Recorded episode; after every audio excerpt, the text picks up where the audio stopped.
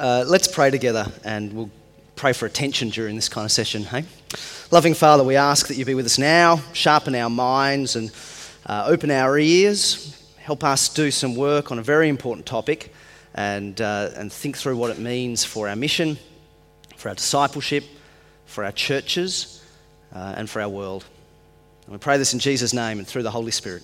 Amen. So, one of the great things, and many great things about the, the network we're a part of with Geneva, is we're a part of a group of pastors and planters and teams who think deeply and theologically, and think deeply and theologically also about culture and context and contextualization. And so, we're a part of a group that's not just doing how to's, nor is just um, mapping out orthodox theology and so on, but we're wanting to do those things also in a really deep, thoughtful reflection on culture and contextualization and, and, and all that kind of business. And so we just wanted to give a spot on that. It's one of those things uh, that evangelicals are thinking a lot about. And it hasn't been something that we've explicitly done a session on, I don't think, at a Geneva conference. And so we thought, well, let's do that. Let's take some time to share the kinds of conversations that are, we're having all the time uh, amongst the, the, the, leaders and the coaches and the planters, but let's do some time on the platform along those lines.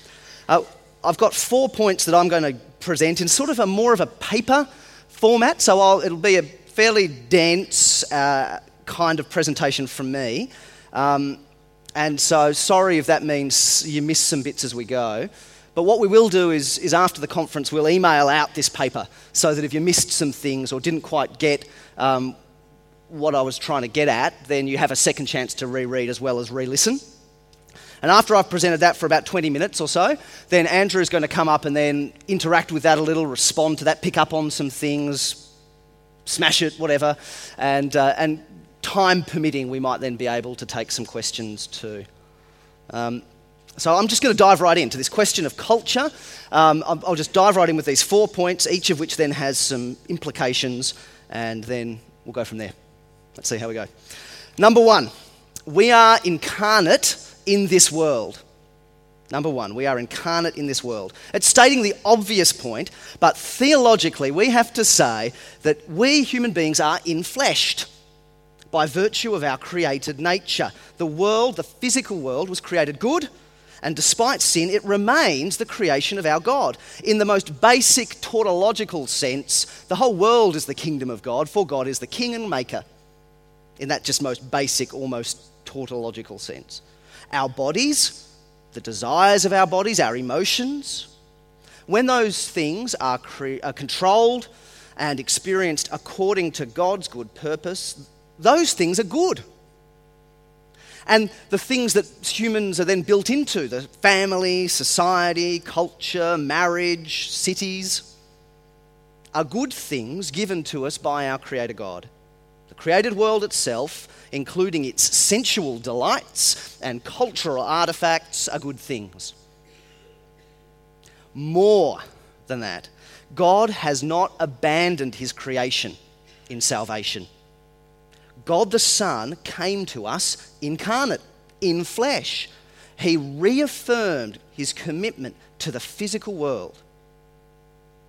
And our conversion is the word planted in us that will save us.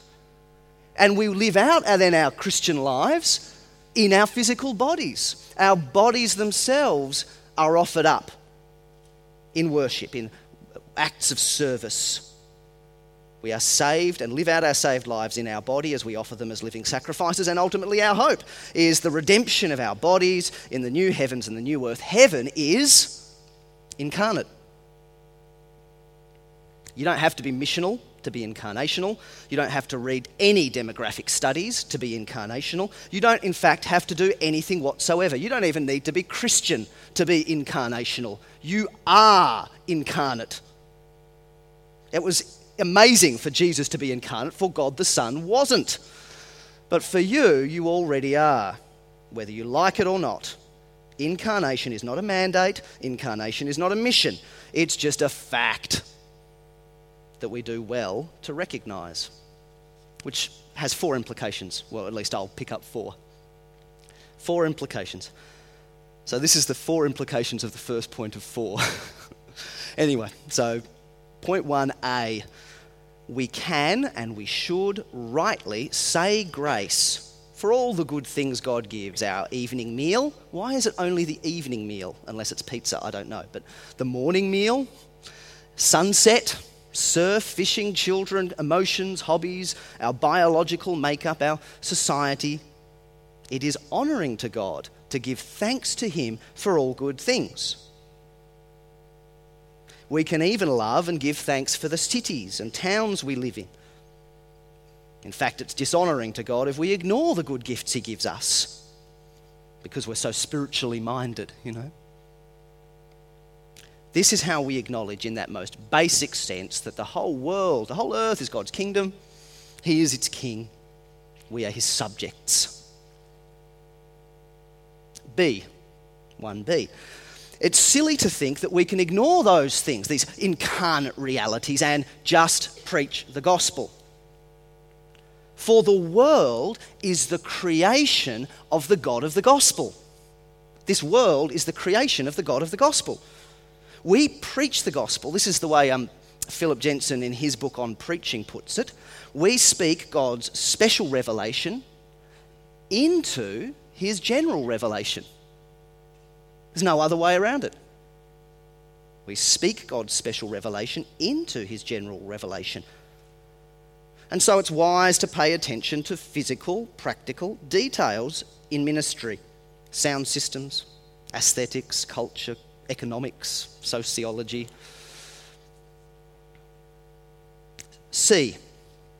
Our duty is to do good to others that springs out of, or rather, our duty to do good to others springs out of creation structures and the commands of God.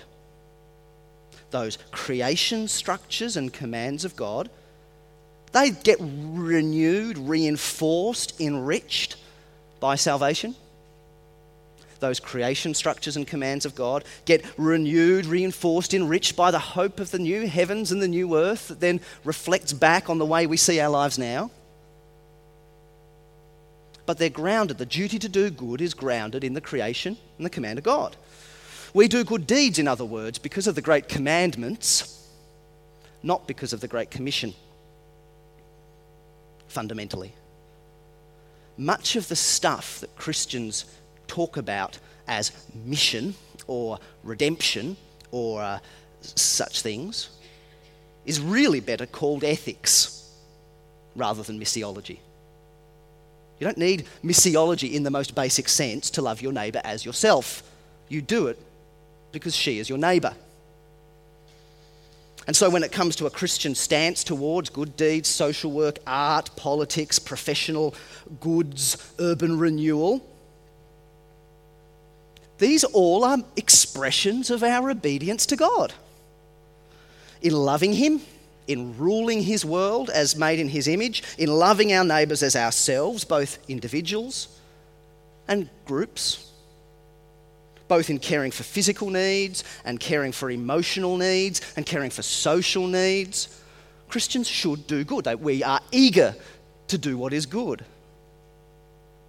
But we do this as ethics, as godly Christians, as godly Christian individuals, godly Christian friends, godly Christian neighbours, godly Christian citizens of our nation. Not particularly because, fundamentally, because we're missionaries, or particularly because we're church members, but because we are human beings made in His image, remade in the image of His Son. We do good deeds because of the great commandments, not because of the great commission. And D, diversity and individuality and preference are not bad. Otherness is not fallenness. Diversity is not depravity. God made a diverse world, diverse human beings to operate in complementary unity. And the Bible upholds preference. I mean, just the basic example of 1 Corinthians 7 is instructive. It's better for the cause of the gospel to give yourself fully to the preaching of the gospel as a single man or woman. That's better. But if you've made up your own mind And if you're under no compulsion and you want to get married, you can get married. Both are legitimate. Although one is better, we must not therefore compel others. If you want to stay single, good. You do what's better. If you want to get married, good. And so we could say further into the MTS world uh, that if someone is under no compulsion and has made up their own mind and has chosen not to go into full time ministry, then let them do what they want. They are not sinning. It might mean that some individuals give themselves to do good deeds in cancer research or federal politics or wealth creation, and as a result are less able to focus on Christian ministry. In principle, that's not somehow bad or not mission focused. It's the part of the diversity of greater and lesser goods. God has made the world so. So that's point one. We are incarnate. Point two. This is a fallen, transient world. So the danger of focusing on affirmations of the goodness of creation, renewed in uh, salvation and incarnation and the new heavens and the new earth. The danger is we slide into overemphasis. We fail to recognize just how pervasive sin and its effects are. This world, the Bible says, is under sin. It is under the control of the evil one. It is the world. It is in bondage to decay, and human beings are handed over to sin. And sin taints every aspect of human nature. We're totally depraved.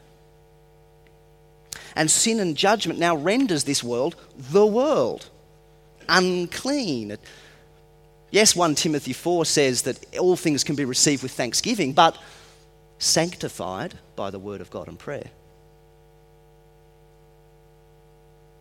Because of sin, God will judge the world. The judgment of this world includes now transience and ambivalence. Things no longer behave the way they're meant to behave. Things are no longer able to be fully subdued by human beings. Things are no longer just. Things are no longer fair. And all is dying and decaying. This renders our efforts in this life absurd, futile, and tragic. And God has set a day when He'll judge the world. And the judgment on this world will be complete, global, final, and decisive. Condemnation under the anger of God. Things can only be made fully right when God fully and finally holds all things to account and then makes all things new. What does this mean? Uh, again, four subpoints. A, a, just as much as we preach the goodness of the created world, we must also preach the fallenness and the sinfulness and the coming judgment on the world, just as much. Neither can be emphasized to the exclusion or the limiting of the other, but both must be declared. Now, emphasis is hard, isn't it? How exactly do you ensure emphasis? Well, it, it, has to do with the amount of time you give to something. Lots of time on the goodness of the world, a little bitty time on the fallenness, you know, or vice versa. It has to do with how often you repeat it, how enthusiastically, you know, very excited when I talk about sin and judgment and passing disclaimers about, of course, God made it good, you know has to do with time, with enthusiasm. It also has to do with how much theological heavy lifting doctrines do. You know, if you affirm the, the, the, the atonement, but then don't really use the atonement to do any heavy lifting in terms of ethics or church and so on. Yeah. So we need to emphasize both the goodness and the fallenness, both love the city and hate the city. B to be. We should be rightly suspicious of all things. Church planter, be rightly suspicious of your motives. Be rightly suspicious of your relationship to the physical world, including your desires, your perceptions. Be suspicious of human culture and civilization, even the earthly church and her institutions, her doctrines, her efforts to contextualize. Beware of optimistic, naive, idealistic confidence. Distrust yourself, church planter. Beware of the sinful temptations, not just of sex, but of the lust for other pleasures, power, popularity, security, wealth, respect. Standing for the truth and being pure in godliness can slowly be eroded by worldliness. And every step of the way, our clever minds can justify it for the cause of the gospel and contextualization and building bridges. A bridge that never gets crossed is just a jetty. Third, C, rather, sorry, so 2C. Sin and judgment must be preached fully, sin and judgment, judgment must be preached thoroughly. Sin is not merely misplaced love, it is that. Sin is not merely impersonal bondage, it is that. Sin is not merely idolatry, it is that. But it is the, impers- the personal, deliberate, contemptible defiance of our Creator. And judgment is not simply the free choice of the sinner to be without God. Uh, judgment is not merely the natural consequence of us turning from God. Judgment is the personal, eternal, conscious punishment of the sinner under the personal, present wrath of God. And D, Mortality and confusion restrict how much we can ever receive good things in this world. Mortality and confusion restrict how much we can ever receive good things. This world, even in its best moments, is flawed. So there's nothing we can purely receive or redeem. All things, in a sense, need to be rejected as fallen and mortal. It's fatally flawed, this world, even in its best moments. The amount of restoring, redeeming good we can ever do is very limited. Limited by sin, limited by mortality, limited by this confusion and ambivalence of a fallen world. We just have to admit this. And if you actually read the primary texts, the James Davison Hunters and the Andy Crouches on cultural change, that's where they end up. That the prospects for cultural change is drastically limited. And the larger the scale on which we try and uh, implement that change, the less effective it is, less predictable it is. We have to acknowledge how limited the effects of cultural change ever are, and even on a personal level. Isn't that true? My godliness is moulded by my biology and my past history and my cultural context. The larger the scale, the more restricted our impact, the less likely we can secure the outcomes we are intending. We are incarnate, but this is a fallen, transient world. Third, and these get shorter now. Third, salvation out of this world. The ground of our salvation in Christ is in Christ, not in us. It's won for us vicariously, positionally. He dies in our place, He rises in our place. We die in Him, we are justified in Him. Our salvation is hidden with Christ in God, outside ourselves, outside this world. And the goal and the completion of our salvation is a total transformation, the work of glorification, when Christ returns outside this world. Salvation reaches its fulfillment outside this present world, outside our power. We look to it in passive hope, waiting. Now, yes, there is a continuity there. It's, it's a continuity. It's us who will be risen, isn't it? Our bodies. So there's a continuity between this world and the next. But there is also discontinuity it's a new thing, isn't it? I'm making all things new. It's spoken of in apocalyptic language. There's a degree of, yeah, as Paul says in 1 Corinthians 15, it, it, it'll be different. it'll be different somehow. There's enough continuity to ensure identity, but not enough continuity for us to speculate about the details. I'll come back to that. All our ministry work is directed to this eternal goal. There is a fruit of salvation now, yes. The progressive work of change in our lives, which is progressive but incomplete. And as we live out our salvation now, we do good. We're eager to do good, to treat even these temporary things rightly. For the way we live now anticipates our future. Again, four things. A. To live the good life in this time in history is to deny our sinful self for the obedience to God, the love of others, and the salvation of the world. We live cross shaped lives. And our model of mission is not incarnational, but crucifixional, cross shaped. We set aside genuine goods, good things, and genuine preferences, good things, for the sake of greater goods godliness and love and the salvation of this world. B. To live the good life in this time in history is to hold loosely to the good things which are passing away for the sake of the eternal good things which will endure. Now, that's not Gnostic dualism.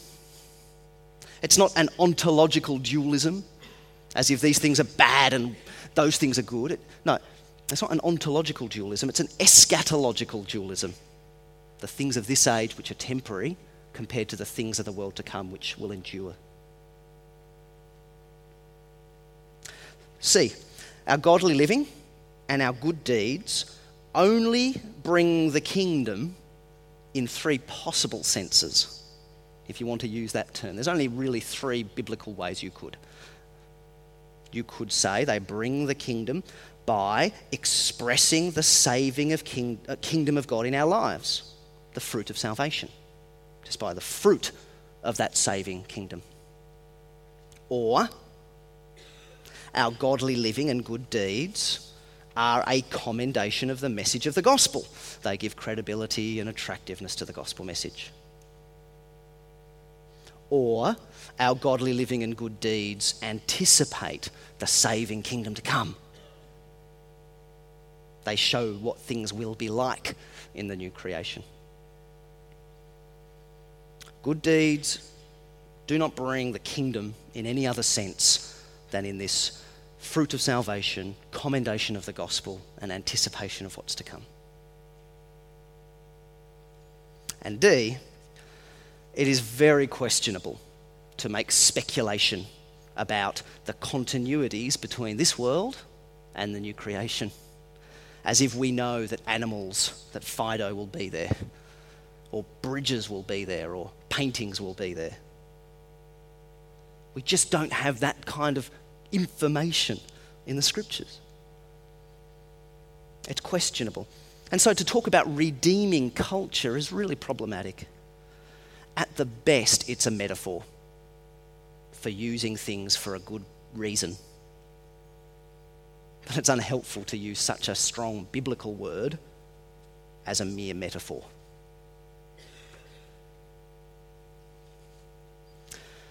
And finally, and shortest of all, Point four the mission of the church. Talking about the mission of the church causes confusion because some people use the word church as a, just a collective noun for Christians. There's a murder of crows, a pride of lions, school of fish, and a church of Christians. they walked into a pub. You know, it's, a, it's kind of a group for Christians. But others have, a, rightly, a tighter definition of church the institution of God's people, or the local gathering of God's people when gathered around His word. And with this tighter definition, we need to be clear what are the duties of Christians And what are the duties of the church?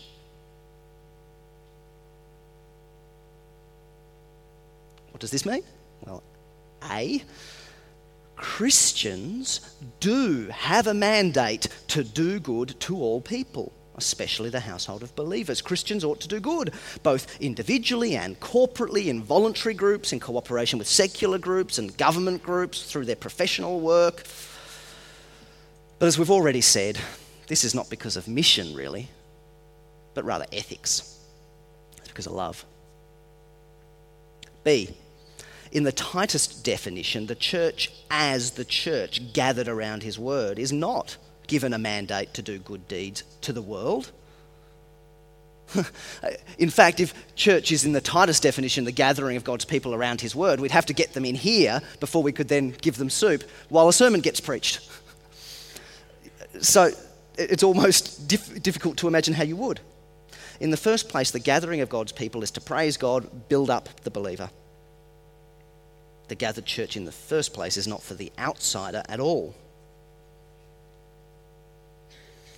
And C, and last of all, even just the church as the church, as an institution or as a community with its leaders, even in that slightly looser sense, the institution or community of believers, there is no mandate for this community as that community to do good to the world. Now, I don't think you can say a church must not have a soup kitchen, but I don't think she must either.